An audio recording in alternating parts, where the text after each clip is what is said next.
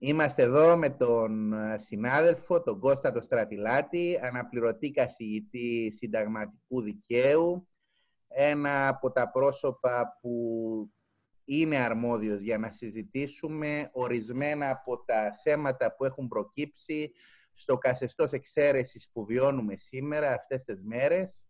Ο Κώστας ε, είναι στην Κύπρο τα τελευταία χρόνια, αλλά προέρχεται από τη Βόρειο Ελλάδα, από την Καβάλα συγκεκριμένα, οπότε θα ήθελα να εκμεταλλευτώ την ευκαιρία να συζητήσουμε πρώτα λίγο τα μέτρα στην Ελλάδα, μετά να συζητήσουμε τα μέτρα στην Κύπρο και με δεδομένο ότι ο Κώστας πέραν από συνταγματολόγος έχει και ειδίκευση και εκπαίδευση και στις πολιτικές επιστήμες. Θα ήθελα να συζητήσουμε και κάποια στο τέλος γενικότερα ζητήματα που αφορούν τις κοινωνίες μας, τα οποία προκύπτουν από την κρίση. Αλλά Κώστα να μου επιτρέψεις πρώτα να ξεκινήσουμε με τα συνταγματικά και στη συνέχεια θα πάμε στα υπόλοιπα. Γίνεται να ξεκινήσουμε με την Ελλάδα και να δούμε λίγο, υπάρχει απαγόρευση κυκλοφορίας, ήδη πολλοί συνάδελφοί σου έχουν εκφράσει ενστάσεις ως προς τη συνταγματικότητα. Βέβαια, οι περισσότεροι όχι ενστάσεις. Οι περισσότεροι όχι, ναι, ναι, προφανώς. Ε, ε, οπωσδήποτε ε, δήλωσε και ο Γενικός Αγγελέας της Κύπρου σήμερα ότι δεν είναι και οι καταλληλότερες στιγμές για να συζητούμε το νομικές πτυχές, με δεδομένο ότι υπάρχει κρίση, αλλά νομίζω ότι ένας επιστημονικός διάλογος και αυτόν θα έχουμε, δηλαδή θέλω να τονίσω ότι ο επιστημονικός καθαρά διάλογος θεωρώ ότι είναι αναγκαίος.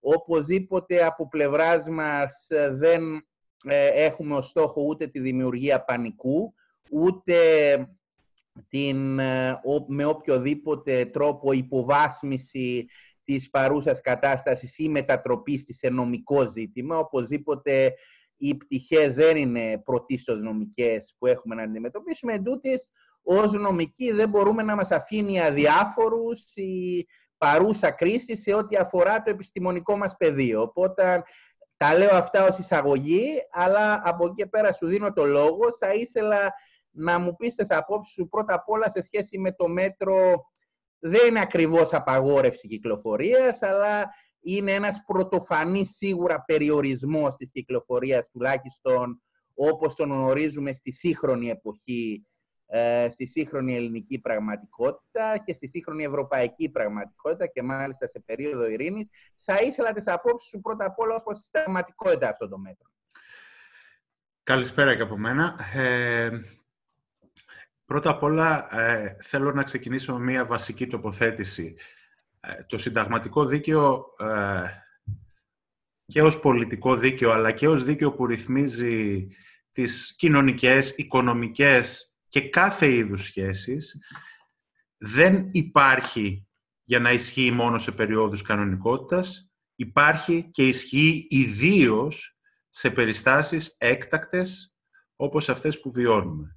Αυτό δεν σημαίνει ότι το απόσταγμα ε, του συντάγματος ότι θα πρέπει να εκλειφθεί με τον α ή με τον β τρόπο, όμως το σύνταγμα ισχύει και εφαρμόζεται σε κάθε περίπτωση. Τώρα, ε, σε σχέση με, με την Ελλάδα, θα ήθελα εντάχει να ε, αναφερθώ σε ένα άλλο μέτρο, το οποίο δεν είναι ακριβώς μέτρο, αλλά θα μπορούσε κάποιος να το συζητήσει και δεν έχει συζητηθεί στην δημόσια σφαίρα, ε, το ζήτημα της εισόδου στη χώρα, των Ελλήνων πολιτών, το ζήτημα της εισόδου στη χώρα. Ε, οι σχετικές συνταγματικές διατάξεις ε, του άρθρου 5, παράγραφος 3, παράγραφος 4 και η ερμηνευτική δήλωση υπό το άρθρο 5, έτσι όπως ερμηνεύονται από τη θεωρία παγίως και τυχαίνει να είμαι κι εγώ αυτός που έχει γράψει το σχετικό κεφάλαιο σε συλλογικό έργο για την ερμηνεία του συντάγματος. Αυτό του Κοντιάδη, του Ανσόπουλου και των άλλων, σωστά; Ναι, ακριβώς.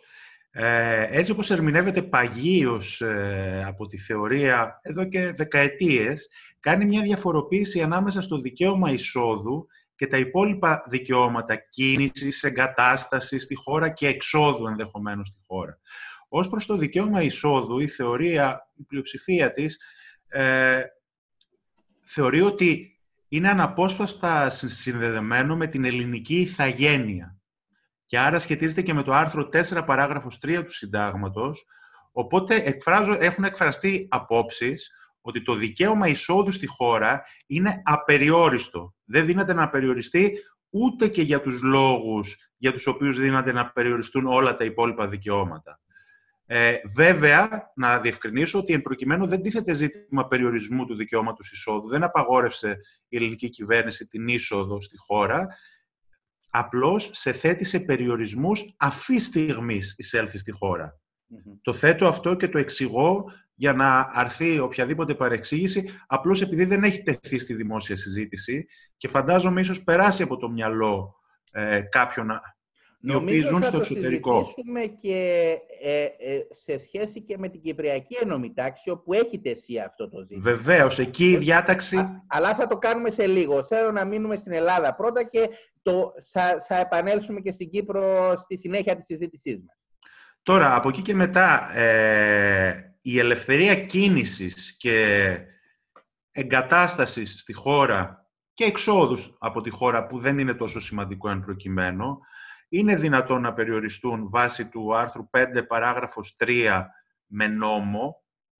Υπάρχει, υπάρχουν όμως οι διατάξεις της παραγράφου 4 του άρθρου 5 του συντάγματος, οι οποίες η ιστορική προέλευσή τους είναι κάπως διαφορετική, δηλαδή ήταν διατάξεις οι οποίες υπήρχαν σε πολύ διαφορετική μορφή στο παρελθόν και η κύρια μέρημνα του συντακτικού νομοθέτη το 1975 ήταν να αποκλείσει το ενδεχόμενο των εκτοπίσεων οι οποίες ανήκουν σε μία, ας πούμε, δύσκολη, να το πω, ε, περίοδο της ε, ελληνικής πολιτικής και συνταγματικής ιστορίας. Εν πάση περιπτώσει όμως, στην υπάρχουσα μορφή τους, οι διατάξεις του παραγρα... της παραγράφου 4 απαγορεύουν, έτσι πως έχουν ερμηνευτεί από το Συμβούλιο της Επικρατείας, απαγορεύουν ακόμα και με νόμο να δοθεί στη διοίκηση διακριτική ευχέρεια να περιορίζει σε ατομική βάση την κίνηση πολιτών. Εν προκειμένου, έχω την αίσθηση ότι τα μέτρα που ελήφθησαν δεν θα έκρινε το ΣΤΕ ότι παρέχουν στις αρμόδιες αστυνομικές ή άλλες αρχές τέτοια διακριτική ευχέρεια η οποία να τα καθιστά αντισυνταγματικά όχι το νόμο αυτό καθ' την, την νομική βάση, αλλά την απαγόρευση κίνησης ως επιβολή ατομικού μέτρου στον καθένα από εμάς ξεχωριστά. Λόγω χάρη έχει κριθεί αντισυνταγματική στο παρελθόν ε, διάταξη που όριζε ότι χρειάζονται άδεια οι κληρικοί, αν θυμάμαι καλά, για να μεταβούν στο εξωτερικό και το σκεπτικό τους ΣΤΕ ήταν ότι δεν ορίζονταν στον νόμο κριτήρια βάσει των οποίων να χορηγηθεί η άδεια. Εν προκειμένου, υπάρχουν κριτήρια. Τώρα, βέβαια, μπαίνουμε στην ουσία του ζητήματος. Δεν αρκεί να πληρούνται οι προδιαγραφές της παραγράφου 4, δηλαδή να μην έχουμε ατομικά διοικητικά μέτρα που λαμβάνονται ε, μέσα από ευρεία διακριτική ευχέρεια των αστυνομικών ή άλλων διοικητικών αρχών. Θα πρέπει ο νόμος, και για μένα αυτό είναι το, το κύριο, η αρχή της αναλογικότητας. Λοιπόν, ως προς τούτο, η πρώτη μου σκέψη ήταν ότι ε, η αρχή της αναλογικότητας περιλαμβάνει τρία διαφορετικά τεστ. Τα μέτρα προφανώς είναι κατάλληλα εν προκειμένου για να υπηρετήσουν το σκοπό της προστασίας της δημόσιας υγείας, ο οποίος είναι σκοπός δημοσίου συμφέροντος, ο οποίος αντιστοιχεί σε άλλο συνταγματικό δικαίωμα, δεν έχουμε πρόβλημα εν προκειμένου.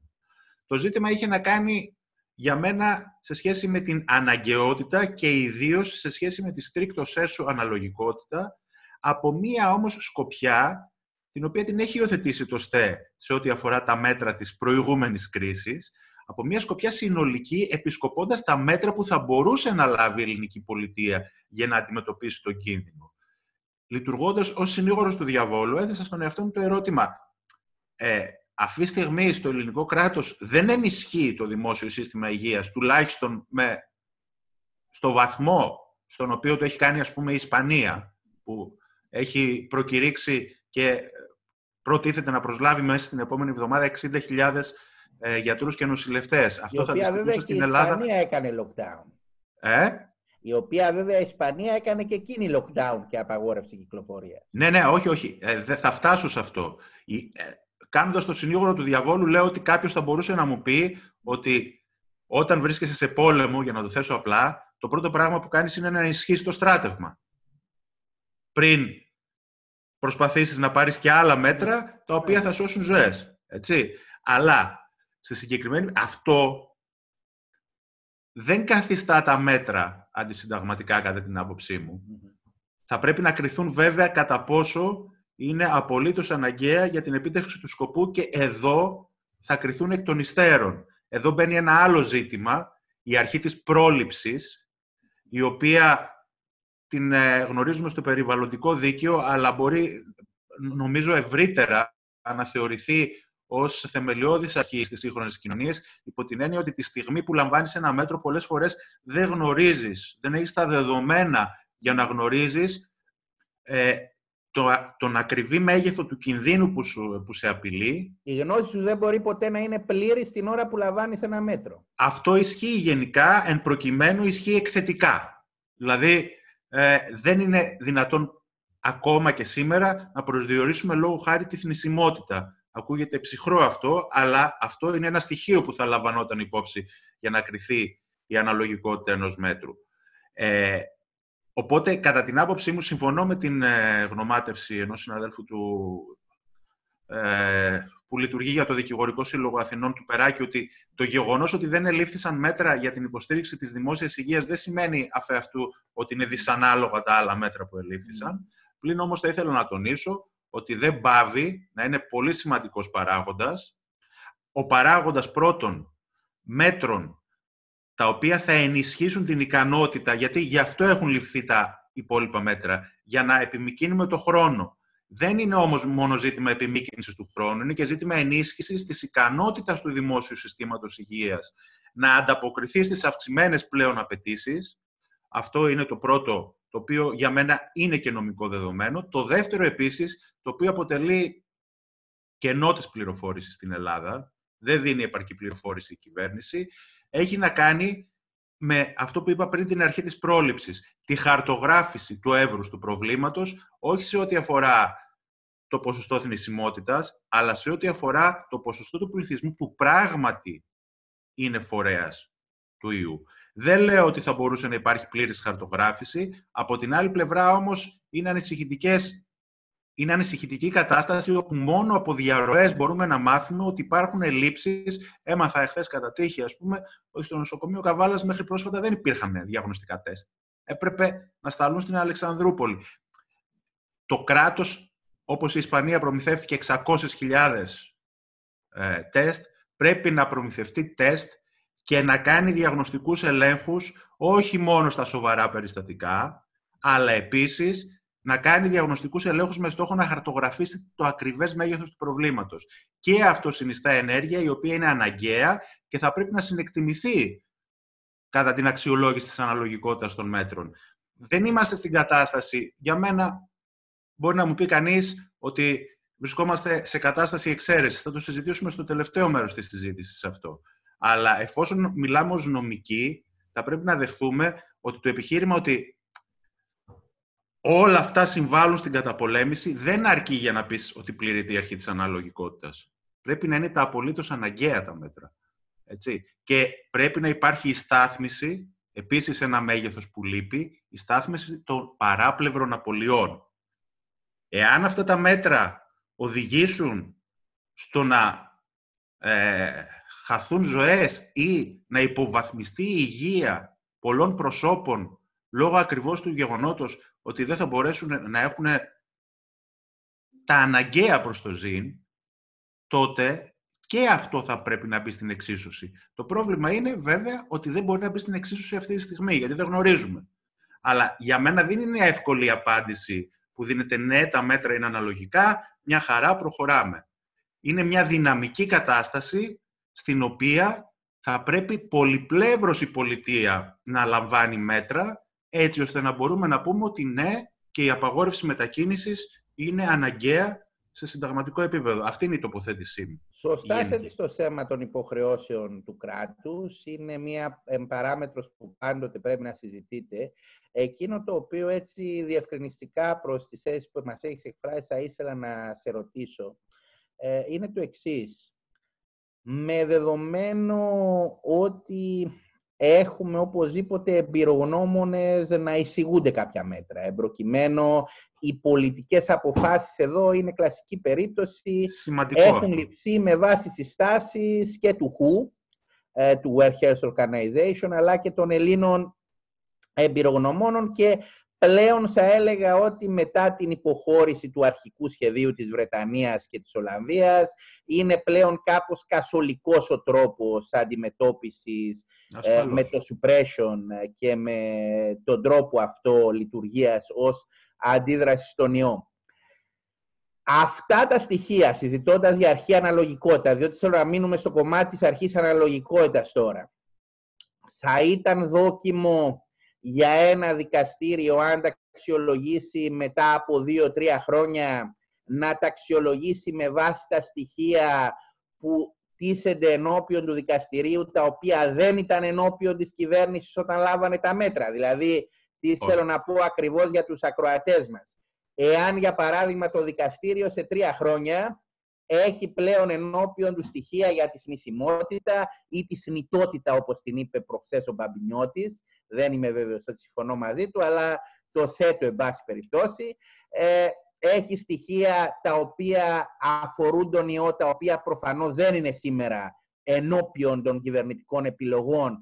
Μπορεί να τα λάβει υπόψη το δικαστήριο για να κρίνει κατά πόσον είναι αναλογικά τα μέτρα ή θα πρέπει να λάβει υπόψη τις πραγματικότητες όσοι υπήρχαν ενώπιον της κυβέρνησης κατά τον ουσιώδη χρόνο.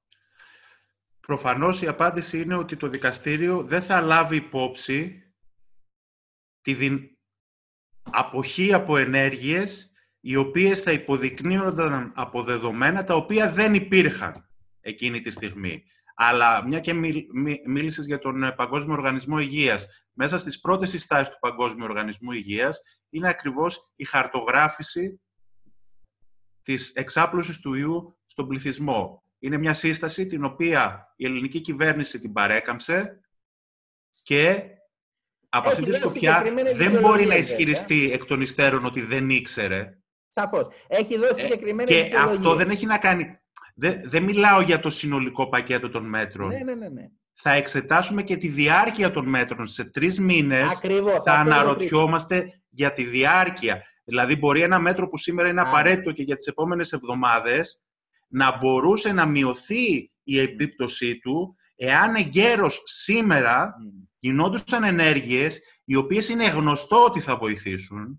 Είναι γνωστό ότι, θα ότι η χαρτογράφηση σε σχέση με ένα πρόβλημα βοηθάει στην ταχύτερη αντιμετώπιση του. Αυτό είναι δεδομένο της κοινή πείρας, θα έλεγε ένα δικαστήριο. Αυτό που λες θεωρώ ότι είναι πάρα πολύ κρίσιμο με την έννοια και το λέω και για αυτούς που μας ακούνε ότι η αρχή της ανατολογικότητας εξετάζεται και σε πάντα χρόνο. Δηλαδή, σήμερα υπάρχουν κάποια δεδομένα, αλλά ακριβώς εκεί τίθεται το ζήτημα χρεώσεων του κράτους. Μπορεί μέσα σε μια πρώτη στιγμή να μην προβάλλει άλλη επιλογή, αλλά δεν σημαίνει ότι το ίδιο μέτρο που λαμβάνει σήμερα θα παραμείνει αναλογικό και μετά από ένα μήνα ή μετά από δύο μήνες, αν στο ενδιάμεσο δεν κάνεις εσύ κράτος τις ενέργειες που πρέπει για να πληρώσεις τις υποχρεώσεις σου. Άρα, Ακριβώς. Και υπάρχει και επίσης μια άλλη παράμετρο. την εξέταση των υποχρεώσεων του κράτους.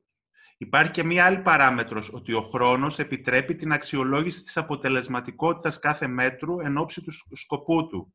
Δηλαδή, θα πρέπει δυναμικά το κράτος να εξετάζει κατά πόσο κάθε μεμονωμένο μέτρο, ακόμα και οι εξαιρέσεις που δόθηκαν στη δυνατότητα μετακίνησης, αν πρέπει να διευρυθούν, αν πρέπει να συρρυκνωθούν, ε, δηλαδή, δεν είναι ότι έχουμε μέτρα τα οποία θα πρέπει να θεωρήσουμε ότι επειδή σήμερα είναι όντως νόμιμα και συνταγματικά, εγώ σε αυτό δεν έχω διαφωνία, ότι και σε τρεις εβδομάδες ή σε τρεις μήνες τα ίδια μέτρα ακριβώς αναλύωτα τα αφήνουμε εκεί για να πούμε στον κόσμο ότι ησυχάστε, πάμε καλά. Η εξέταση είναι συνεχής. Επομένως, αλλιώς χάνουμε το νόημα του συνταγματικού ελέγχου μέσα σε μια δημοκρατική κοινωνία. Και χάνουμε επίσης το νόημα της, εδώ αναδεικνύεται η ιδιαιτερότητα της εκτελεστικής εξουσίας. Ο νομοθέτης νομοθετεί.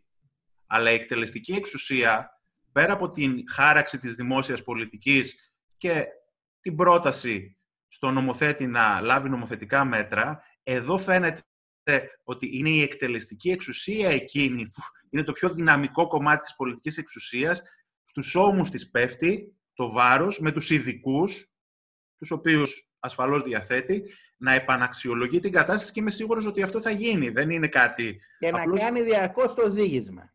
Απλώς και αυτό είναι και αυτό νομική απέτηση. Δεν είναι ε, ε, κάτι εξωγενές. Να έρθουμε λίγο στην Κύπρο. Ακριβώς, ε, αυτό θα έλεγα. Νομίζω κάναμε μια καλή ανάλυση για την Ελλάδα. Ας έρθουμε στην Κύπρο. Ε, ο έλεγχος της αναλογικότητας, ας ξεκινήσουμε από τη μετακίνηση. Θα ήταν ίδια τα κριτήρια όπως αυτά που συζητήσαμε με την Ελλάδα; Σε γενικές γραμμές, ναι. Στην Κύπρο η ιδιαιτερότητα είναι, βέβαια και εδώ κατά την άποψή μου δεν τίθεται ζήτημα εφαρμογής του άρθρου 14, δεν τίθεται ζήτημα εφαρμογής όχι με την έννοια του ιστορικού Έχει δει φαντάζομαι το δημόσιο διάλογο. Ε; Έχει δει φαντάζομαι το δημόσιο ναι, διάλογο. Βέβαια, βέβαια. Έχω διαβάσει τα άρθρα και τις απαντήσεις. Απλώς δεν, δεν θα αποφύγω τον πειρασμό να σχολιάσω και αυτό. Για ε, μένα, ναι, ελεύθερα. Για μένα ε, το άρθρο 14 εφαρμόζεται ε, και εκτός του ιστορικού νοήματός του, κατά την άποψή μου. Δεν είναι κάτι διαφορετικό. Το ζήτημα δεν είναι όμως εδώ πέρα ε, ότι απαγορεύει η δημοκρατία την είσοδο. Το ζήτημα είναι ότι δεν διαθέτεις καταρχάς πραγματικά τα μέσα για να έρθεις. Δεν υπάρχουν αεροπορικές εταιρείες που θα κάνουν την πτήση. Το δεύτερο είναι η δημοκρατία σε θέτει σε καραντίνα δεν σου απαγορεύει την είσοδο. Αυτό δεν το βλέπω ως περιορισμό του δικαιώματος εισόδου, αλλά ως περιορισμό του προηγούμενου άρθρου. Έτσι, το, αν δεν κάνω λάθος είναι το άρθρο 13. Το 13, ναι. Για την ελευθερία κίνησης. Το θέμα βέβαια τέθηκε εντονά σε σχέση με την προϋπόση για το πιστοποιητικό η οποία βέβαια μετά τις 21 Τρίτου δεν υπάρχει. Απλά τέθηκε για εκείνη την περίοδο των λίγων ημερών ναι. που επιτρέπονταν οι πτήσεις, αλλά είχετε εσείς ζήτημα με την προϋπόθεση του πιστοποιητικού. Εκεί ετίθετο το ζήτημα σε σχέση με το άρθρο 14 και το ερώτημα που θα ετίθετο είναι αρκούν οι τελικές γενικές διατάξεις του μέρους των δικαιωμάτων για να πούμε ότι δεν υπάρχουν απεριόριστα δικαιώματα; Αυτό είναι γενικό ερώτημα. Έτσι που τίθεται με ξεχωριστούς όρους σε κάθε συνταγματική τάξη. Δηλαδή, πολύ απλά για να το καταλάβει ο μέσος ακροατής. Εάν μια συνταγματική διάταξη δεν λέει ότι ένα δικαίωμα μπορεί να περιοριστεί με νόμο ή με οποιοδήποτε άλλο τρόπο, μπορεί παρόλα αυτά να περιοριστεί; Η απάντηση αυτή είναι δύσκολη. Υπάρχει μια γενική ρήτρα στο, ε, και στο Κυπριακό Σύνταγμα, η οποία επιτρέπει γενικά περιορισμούς στα συνταγματικά δικαιώματα. Ναι, αλλά τότε ποιο το νόημα θα απαντούσε κανείς τον απαγορεύοντα απολύτως λόγου χάρη τα βασανιστήρια, αν και αυτό, έτσι. Δηλαδή, η γενική απάντηση που δίνουν οι συνταγματολόγοι ότι όλα τα δικαιώματα θα μπορούσαν εν δυνάμει να περιοριστούν ανεξάρτητα από το τι αναφέρει το γράμμα του συντάγματος, αρκεί να τηρείται η αρχή της αναλογικότητας. Ε, δεν είμαι τόσο ε, έτοιμος να προσχωρήσω σε αυτή την άποψη η οποία εξουδετερώνει το γράμμα του συντάγματος. Εν προκειμένου, βέβαια, τώρα αυτό που έχουμε στην Κύπρο είναι περιορισμοί της ελευθερίας κίνησης και το Σύνταγμα ε, δίνει δυνατότητα περιορισμών για λόγους δημόσιας υγείας. Έτσι. Αν θυμάμαι καλά, το άρθρο 13 ναι. περιλαμβάνει την. Ναι, θυμάμαι... Το 13 το αναφέρει για σκοπούς άμυνας, υγείας και διατάγματος δικαστηρίου. Ακριβώς. Οπότε, αυτό που θα εξετάσεις και πάλι είναι η αναλογικότητα. Έτσι. Δεν είναι κάτι το οποίο... Νομίζω ότι εδώ παίζει ρόλο και η προσωρινότητα βέβαια. Είναι ένας παράγοντας που λαμβάνεται υπόψη. Όπως επίσης είναι και ένα μεγάλο ζήτημα, ιδιαίτερα στις λίγες μέρες που τέθηκα με το πιστοποιητικό, θα ήταν ένα μεγάλο ζήτημα σε οποιαδήποτε ερμηνεία και το κατά πόσον η πλήρωση των προϋποθέσεων, δηλαδή το να τεσούν προϋποθέσεις με συγκεκριμένους τρόπους, συνιστά ή όχι πλήρη απαγόρευση. Αλλά εδώ είναι το ενδιαφέρον νομικό ερώτημα, δηλαδή αν κάνεις ρύθμιση, είναι απαγόρευση, δηλαδή αν πρέπει να υπάρχει για παράδειγμα ρύθμιση να έχει διαβατήριο για να μπει στη χώρα. Είναι απαγόρευση; Όχι απαγόρευση, περιορισμός ανήκα σε αυτούς που παλαιοτερα και λόγω της διδακτορικής διατριβής μου που είχε να κάνει με μια ιδιόρυθμη συνταγματική διάταξη λόγω της διατύπωσής της, που διέκρινε ανάμεσα σε περιορισμούς και σε ρύθμιση της άσκησης του δικαιώματος. Ε, δεν είμαι, αρχίζω να αναθεωρώ τις απόψεις μου και με αφορμή αυτή την κρίση, κατά πόσο θα πρέπει να αντιμετωπίζουμε, δηλαδή να μεταφράζουμε κάτι σε ρύθμιση δικαιώματος δεν εκφεύγει και αυτό από την απέτηση της αναλογικότητας. Συμφωνώ και γι' αυτό εγώ τη ρύθμιση την παρομοιάζω με περιορισμό εκ των πραγμάτων. Δηλαδή, η πρακτική συνέπεια, η νομική, δεν είναι μεγάλη διαφοροποίηση, είναι αναλυτική διαφορά για να κατανοήσουμε ίσως πώς λειτουργεί κάτι σε σχέση με το δικαίωμα. Από εκεί και πέρα όμως, πέρα από το ζήτημα της κατανόησης, οι νομικές απαιτήσεις νομίζω είναι οι ίδιες. Mm. Απλώς, ε, ε, προφανώς η προσωρινότητα λαμβάνεται υπόψη, αρκεί όμως να μην τεθεί και... Εγώ συζητάω έχοντας ως δεδομένο ότι η προσωρινότητα εν προκειμένου θα είναι πολύ σχετική. Έτσι. Και θα είναι μέγεθος που θα παίξει ρόλο. Και έχω κατά νου πολύ απλά και πρακτικά παραδείγματα. Να θέσω ένα παράδειγμα. Οι περιορισμοί που ετέθησαν στην Ελλάδα και είδα ότι και οι περιορισμοί που ετέθησαν στην Κύπρο είναι κάπως copy-paste. Είναι πολύ κοντινοί. Οι εξαιρέσεις δεν περιλαμβάνουν. Χθες τέθη ένα ερώτημα στην ΕΡΤ ότι εγώ ε, παρέχω κτηματομεσητικέ υπηρεσίες και θέλω να συναντήσω τον πελάτη που ενδιαφέρεται για την αγορά αυτού του ακινήτου. Δεν μπορώ να το κάνω. Δεν, δεν εμπίπτω στις εξαιρέσεις. Ή είμαι ελεύθερος επαγγελματίας, είμαι ταπετσέρης, είμαι ξυλουργός. Με καλούν, είμαι υδραυλικός. Με καλούν σε ένα σπίτι γιατί τρέχει νερό και θα πλημμυρίσουν. Δεν περιλαμβάνεται στις εξαιρέσεις αυτό. Έτσι. Αυτό το λέω με την έννοια ότι και πρέπει να διορθωθούν ε, οι εξαιρέσεις, αλλά και ε, με την έννοια της αναλογικότητας, δηλαδή η διαφορά ανάμεσα στον κτηματομεσίτη και τον υδραυλικό νομίζω είναι χαρακτηριστική. Στον κτηματομεσίτη, το πλήγμα στο δικαίωμά του στην επαγγελματική του ελευθερία και στη δυνατότητά του να βιοπορίζεται, ενδεχομένως να είναι πολύ σημαντικό, αλλά δεν είναι το ίδιο με την κατάσταση του υδραυλικού, όπου εκεί έχεις και το πρόβλημα αυτό που αντιμετωπίζεις σοβαρό υδραυλικό πρόβλημα, ναι, έτσι, ναι, ναι. το οποίο μπορεί να μεταξελιχθεί σε πρόβλημα υγείας. Πολύ απλά θέλω να πω ότι θα πρέπει με κάποιο τρόπο η συλλογική νοημοσύνη της εκτελεστικής εξουσίας, για την οποία δεν είμαι περήφανος για τα επίπεδά της στις χώρες για τις οποίες μιλάμε, αλλά, εν πάση περιπτώσει, όμως θεωρώ ότι έχει το δυναμικό και είναι ευκαιρία να το αναπτύξει, η συλλογική νοημοσύνη να τροφοδοτηθεί με αυτά τα παραδείγματα, το email που θα στείλει στον Υπουργό ο κτηματομεσίτης, ο υδραυλικός, πρέπει να ληφθεί υπόψη. Διαφορετικά η εκτελεστική εξουσία δεν μπορεί αφηρημένα να έχει κατά νου όλες τις πιθανές περιπτώσεις. Ας πούμε, εχθές μου ετέθη το, το εξής ζήτημα, ότι θα υπάρχει δυνατότητα σε μένα να πετάξω στη Θεσσαλονίκη, ενδεχομένως. Ναι, όταν πήρα και ρώτησα όμως αν θα μου επιτραπεί να πάω στην πατρίδα μου στην Καβάλα, μου είπαν δεν είσαι μέσα στις έξι εξαιρέσεις. Ε, ναι, αλλά ποιο το νόημα να με ρημνήσει η ελληνική πρεσβεία να με μετακινήσει σε μια πόλη και να μείνω πού; Και να πρέπει να βρω και μέρος για καραντίνα. Δηλαδή, θέλω να πω ότι πρέπει ταχύτατα η εκτελεστική εξουσία να προσαρμόζει τα δεδομένα, οι αστυνομικές αρχές και όλες οι αρχές που έχουν ε, ε, το βάρος για την επιβολή αυτών των μέτρων πρέπει να ενσωματώσουν στο DNA τους ότι εδώ δεν έχουμε να κάνουμε με γραφειοκρατικές οδηγίες κτλ. Να προσαρμόσουν την αναλογικότητα στον τρόπο που φέρονται στον δρόμο. Έτσι, εάν λόγω χάρη εγώ έχω έναν τρόπο να σου αποδείξω ότι πηγαίνω στη δουλειά μου που δεν πληρεί ακριβώς τις προδιαγραφές, θα πρέπει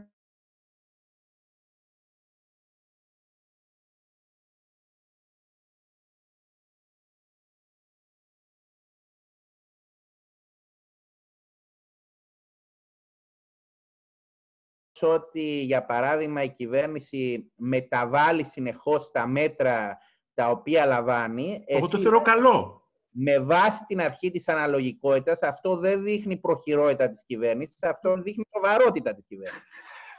Νομένου βέβαια ότι οι μεταβολές τις οποίες κάνει είναι έλογες. σκοπό να διορθώσουν τα πράγματα. Διότι... Και όχι απλώς να πούμε στον κόσμο ότι το τερματίσαμε. Ακριβώς. Άρα, Άρα ο στόχος πρέπει να είναι να έχουμε μια κυβέρνηση που να αναθεωρεί συνεχώς και διαρκώς τα μέτρα με βάση τις ανάγκες που παρουσιάζονται, διότι είναι δεδομένο ότι καμιά κυβέρνηση σε μια, ένα καθεστώς παρόμοιας κρίσης δεν μπορεί βέβαια να βρει από την πρώτη στιγμή την πλήρη ισορροπία, ούτε θα τη βρει και ποτέ την πρώτη ισορροπία, διότι και η ισορροπία αλλάζει και καθημερινά με βάση τα δεδομένα που προκύπτουν, τους ελέγχους που γίνονται, τα ιατρικά δεδομένα, τα μέτρα που λαμβάνονται και ούτω καθεξής. Νομίζω ότι εδώ αγγίζουμε ένα ζήτημα που σπάνια συζητείται και στους χώρους του συνταγματικού δικαίου. Έτσι. Δηλαδή, ε, εκτελεστική εξουσία που λαμβάνει ενδιάμεσα μέτρα και όργανα επιβολής του νόμου, τα οποία πλέον πρέπει, επαναλαμβάνω, να ενσωματώσουν στο δικό τους DNA ο κάθε ένας αστυνομικός, ο κάθε υπάλληλος, ότι εδώ έχουμε να κάνουμε μια κατάσταση στην οποία οι γενικές αρχές του δικαίου, αυτό που λέμε χρηστή διοίκηση, αναλογικότητα κτλ, πρέπει να βρουν έμπρακτη ε, κατάληξη σε πρακτικές. Και αυτό βέβαια δουλεύει καλύτερα σε κράτη που το έχουν συνειδητοποιημένο στο DNA τους παρά στα ναι. δικά μας, τα οποία... Είναι μια ευκαιρία όμως. Ναι, είναι, μια, ευκαιρία. Η κρίση παρέχει ευκαιρίες. Δεν, ε... δεν, δεν λέω, εντάξει, ζητώ συγγνώμη από όσους υποφέρουν από την κρίση. Έτσι. Προφανώς θα θέλαμε όλοι να μην υπάρχει κρίση, αλλά είναι μια πρόκληση αυτή. Ναι, καλά, καλά. Η κρίση είναι κρίση και είναι τραγική. Αυτό το εκλαμβάνουμε ως δεδομένο. Έτσι. Δεν χρειάζεται να το λέμε συνέχεια. Ε, έτσι κι αλλιώς αυτή τη στιγμή κλεισμένοι στα σπίτια μας είμαστε. Η εργασία μας έχει παρακολουθεί. Πολλοί γνωστοί μας ή και συγγενείς μας μπορεί να υποφέρουν και ιατρικά ή με άλλους λόγους. Αυτά είναι δεδομένα. Δεν κρίνω κόσμο να τα επαναλάβω, όχι γιατί τα υποτιμούμε, απλώς για σκοπούς του η συζήτηση που κάνουμε δεν θα είχαν κάποιο επιπρόσθετο όφελος. Έχει όμως νόημα γέφυρα σε αυτό που ανέφερες, ίσως για να μεταφερθούμε στο, στο άλλο κομμάτι της συζήτησης. Ε, ένα μέγεθος το οποίο δεν είναι και εκτός της νομικής σφαίρας, αλλά εκτός της συνταγματικής με την ευρύτερη σφαίρα, έχει να κάνει ακριβώς με την επίκληση της κρίσης ως μαύρο κουτί, το οποίο δημιουργεί αυτομάτως νομιμοποίηση και αποδοχή οποιονδήποτε μέτρων από τον πολίτη, αλλά αυτό για μένα δεν αποτελεί επαρκή συνθήκη της νομιμότητας. Ακόμα και αν όλοι οι πολίτες θέλουν να πάμε να πηδήξουμε ε, από τον μπαλκόνι μας, δεν θεωρώ ότι ένα κράτος θα έπρεπε να το εμποδίσει αυτό. Ε, ακραίο το παράδειγμα, έτσι. Αλλά ε, έδωσε ένα άλλο παράδειγμα ένας Έλληνας επιστήμονας εχθές, ε, το εξωτερικό από το Στάνφορντ, είπε ότι εντάξει, δεν είναι, υπάρχει μια μικρή πιθανότητα να βρισκόμαστε στο παράδειγμα όπου επιτίθεται μια γάτα σε έναν ελέφαντα και ο ελέφαντας πηδάει τον κρεμό και σκοτώνεται. Έτσι. Λοιπόν, αλλά θέλω να πω ότι το κλίμα φόβου είναι ακριβώς αυτό που λένε οι πολιτικοί φιλόσοφοι το καθεστώς εξαίρεσης. Το οποίο καθεστώς εξαίρεσης δεν είναι μια γενική θεωρητική κατασκευή. Ανήκει σε μια συγκεκριμένη ιδεολογική προέλευση, έχει συγκεκριμένη προέλευση, κάποιοι το χρησιμοποιούν απλώς ως διαγνωστικό εργαλείο για να χτυπήσουν το καμπανάκι στις κοινωνίες μας, ότι δεν μπορεί να ζούμε υποκαθεστώς έκτακτης ανάγκης, τουλάχιστον διαρκώς, ή και πρέπει να προβληματιστούμε. Αυτές οι κρίσεις οι διαρκείς μήπως μας βάζουν σε μια λογική έκτακτης ανάγκης διαρκώς, όπου η εκτελεστική εξουσία μπορεί να δικαιολογεί τα πάντα με βάση το μαύρο κουτί. Όμως, για κάποιους, η λογική του καθεστώτος εξαίρεσης υπήρξε και ιδεολογικό όπλο. Συγκεκριμένα στην Γερμανία της Βαϊμάρης υπήρξε ιδεολογικό όπλο των απολογητών, όχι των υποστηρικτών, του ναζισμού. Έτσι.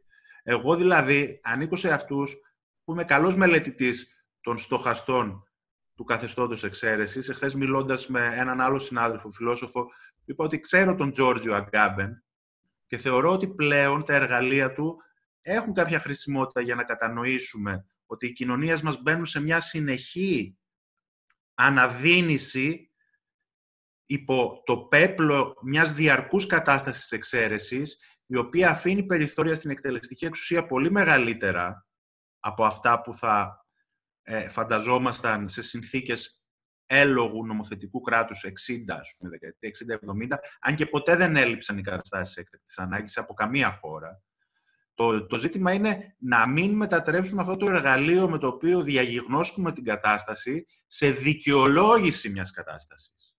Δηλαδή, ανήκω σε αυτούς που σταθερά πιστεύουν ότι έχει πολύ μεγάλη σημασία το κράτος δικαίου και οι αξίες του κράτους δικαίου και οι επιμέρους απαιτήσεις και επιμένω στεναρά ότι όσο και αν η κατάσταση φαντάζει δραματική σε κάποιους, γιατί ε, κατανοούν ότι μπορεί να ζήσουμε κάτι που έγινε και το 2010, ένα φιλελεύθερο καθεστώς να αφαιρέσει μαζικά πόρους από τους φορολογουμένους για να σωθούν όχι πλέον οι τράπεζες, κάποιες καλά επιλεγμένα επιχειρήσεις. Ναι, εγώ αυτό που απαντάω σε όλους αυτούς είναι ότι πρέπει να επιμείνουμε στο καθεστώς της νομιμότητας, το οποίο περιλαμβάνει και την υποχρέωση του κράτους να μεριμνά και για την υγεία μας και μεθαύριο και για την καταπολέμηση της ανεργίας και για την παιδεία και για χίλια δυο άλλα. Δηλαδή...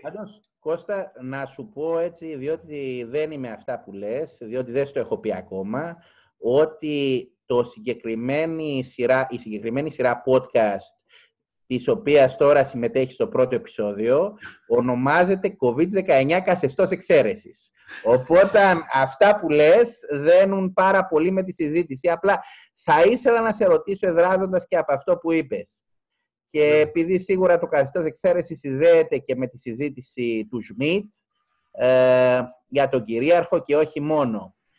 Έχουμε και ένα ξεκαθάρισμα ότι κυρίαρχος είναι η εκτελεστική εξουσία αυτές τις μέρες, ε, μέσα στο καθεστώς εξαίρεσης. Δηλαδή, βλέπουμε την νομοθετική εξουσία και τη δικαστική εξουσία ουσιαστικά ε, αυτές τις ώρες κρίσης δεν έχουν κάποια συμμετοχή. Όλες οι αποφάσεις λαμβάνονται με διατάγματα. Είναι έτσι μια παραδοσιακή κατάσταση όπως και εκείνη που περιέγραφε ο Μάνεσης στο διδακτορικό του που εξέταζε βέβαια μια συγκεκριμένη συγκυρία αλλά σίγουρα έχουμε την τελεστική εξουσία να αποφασίζει για θέματα τα οποία υπό άλλες προϋποθέσεις θα ήθελα νόμο. Βέβαια αυτό είδαμε να γίνεται και στην οικονομική κρίση. Δεν είναι κάτι πρωτόγνωρο. Απλώς τώρα γίνεται με πολύ πιο άμεσο τρόπο και χωρίς ουσιαστικά οποιαδήποτε συμμετοχή, έστω και επικυρωτική του Κοινοβουλίου. Ε, το φαινόμενο της μεγέθυνσης της εκτελεστικής εξουσίας δεν είναι ούτε σημερινό, ούτε έχει να κάνει με την κρίση κτλ.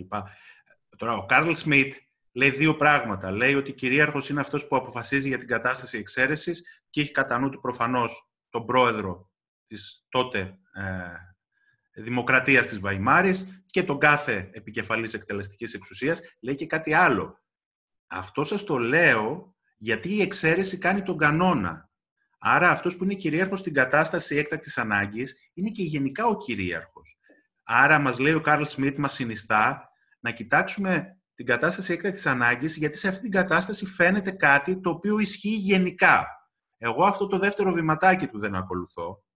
Έτσι. Και επιμένω ότι ε, για μένα ε, η κυριαρχία, το ερώτημα ποιος είναι κυρίαρχος, ε, το αρχαιοελληνικό ερώτημα. Ο ένας, η πολλοί, έχει λυθεί αυτό το ζήτημα εδώ και αιώνες.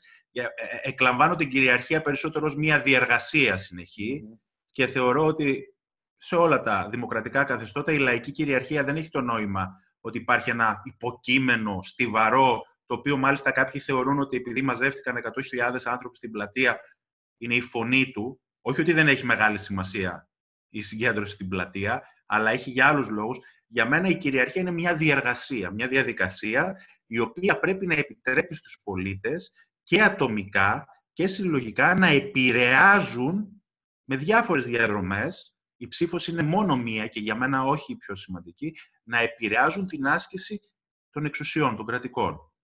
Το ότι η εκτελεστική εξουσία προφανώς σε καιρούς όπου αφηρημένοι και γενικοί κανόνες δεν επαρκούν, ε, έχει ενισχυθεί, αυτό δεν περιμένουμε καμιά έκτακτη ανάγκη να μας το πει. Το ξέρουμε, ούτως ή άλλως. Έχουμε αυτές τις μέρες και μια επιβεβαίωση, αν θες, μιας σταδιακής συρρήκνωσης της ισχύως της Ευρωπαϊκής Ένωσης ως εσμού.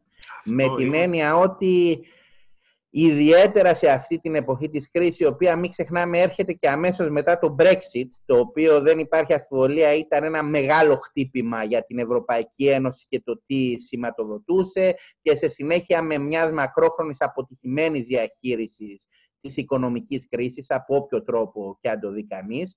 Τώρα έχουμε μια περίοδο μέγιστης κρίσης σε θέματα υγείας, τα οποία είναι μέσα στα ενδιαφέροντα της Ευρωπαϊκής Ένωσης με βάση τη συνθήκη ε, και στα οποία βλέπουμε τα κράτη να διαχειρίζονται τα θέματα με ακραίους μάλιστα τρόπους από μόνα τους, η Ευρωπαϊκή Ένωση να είναι ουσιαστικά απούσα και να έχει παραδεχθεί και το ότι απέτυχε να λάβει εξ αρχής μέτρα μόλις συνειδητοποιήσει το φαινόμενο παρά το ότι είχε τις πληροφορίες και να μην υπάρχει ουσιαστικά μία παρουσία της Ευρωπαϊκής Ένωσης όπως ίσως θα περίμεναν οι υποστηριχτές της. Θυμάσαι, είχαμε και στην Ελλάδα πάρα πολύ έντονη τη συζήτηση πριν μερικά χρόνια που πήγαινε για αρκετό καιρό, ιδιαίτερα μετά που οι εξυγχρονιστές του Σιμίτη είχαν αναλάβει την εξουσία για το κατά πόσο η Ευρωπαϊκή Ένωση ουσιαστικά θα γινόταν κράτος ή δεν θα γινόταν κράτος.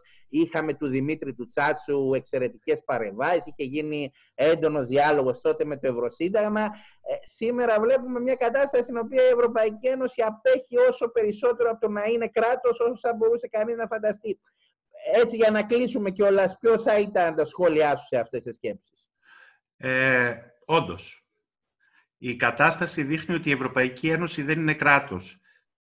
Κατά την άποψή μου, δεν χρειάζεται να γίνει και κράτος και είναι καλό που δεν είναι κράτος. Δεύτερον, δεν είμαι τόσο σκεπτικιστής. Όντως, οι μηχανισμοί της ζώνης Σέγγεν, οι οποίοι υπάρχουν και έπρεπε να λειτουργήσουν σε τέτοια κατάσταση, δεν λειτουργήσαν αποτελεσματικά ώστε να συντονιστούν τα κράτη. Όντως, τα εθνικά κράτη ενστικτοδός λειτουργήσαν, όπως λέμε, ως κυρίαρχοι. Είναι κυρίαρχοι ούτως ή άλλως στην Ευρωπαϊκή Ένωση, η εξέλιξή της από τα κράτη εξαρτάται.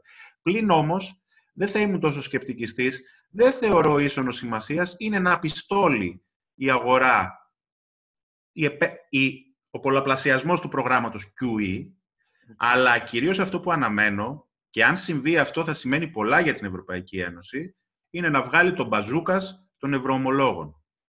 Για μένα αυτό δεν θα είναι λίγο. Το γεγονός ότι ο κόσμος δεν καταλαβαίνει τι θα σημαίνει αυτό, δεν αφαιρεί σε τίποτα από την αξία του, γιατί ξαφνικά τα κράτη θα αποκτήσουν δανειοληπτική ικανότητα για να αντιμετωπίσουν όσο είναι δυνατόν τις συνέπειες της κρίσης. Κράτη αδύναμα όπως η Ελλάδα και η Κύπρος δεν, είναι, δεν ανήκει στις υπερδυνάμεις της Ευρώπης, ε, για μένα, αν γίνει αυτή η κίνηση η οποία συζητείται, είναι κάτι το οποίο μου δείχνει ότι η Ευρώπη είναι χρήσιμη και ας μην είναι κράτος, με την έννοια του Σμιτ, την έκτακτη ανάγκη. Μέρες, Έτσι. Έγραψα εδώ και κάποιες μέρες για αυτό που αναφέρεις, ότι τηρουμένων των αναλογιών ήρθε η ώρα για ένα νέο ευρωπαϊκό Marshall Plan, το οποίο να προέρχεται βέβαια από την ίδια την Ευρώπη αυτή τη φορά, με σκοπό ακριβώς να ενισχύσει τις οικονομίες των κρατών μελών, όχι μόνο για οικονομικούς λόγους, αλλά όπως και το Marshall Plan για πολιτικούς λόγους,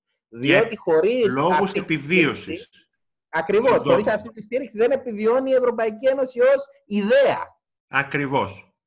Νομίζω ότι εγώ δεν, δεν ανήκω σε αυτούς που χαίρονται με την κρίση, ούτε ανήκω σε αυτούς γιατί είδα διάφορα α, αφελή άρθρα που λέγανε «Να τώρα αποδείχθηκε η σημασία του κράτους, θα έρθει ο σοσιαλισμός επειδή έρθει ο κοροναβάριος».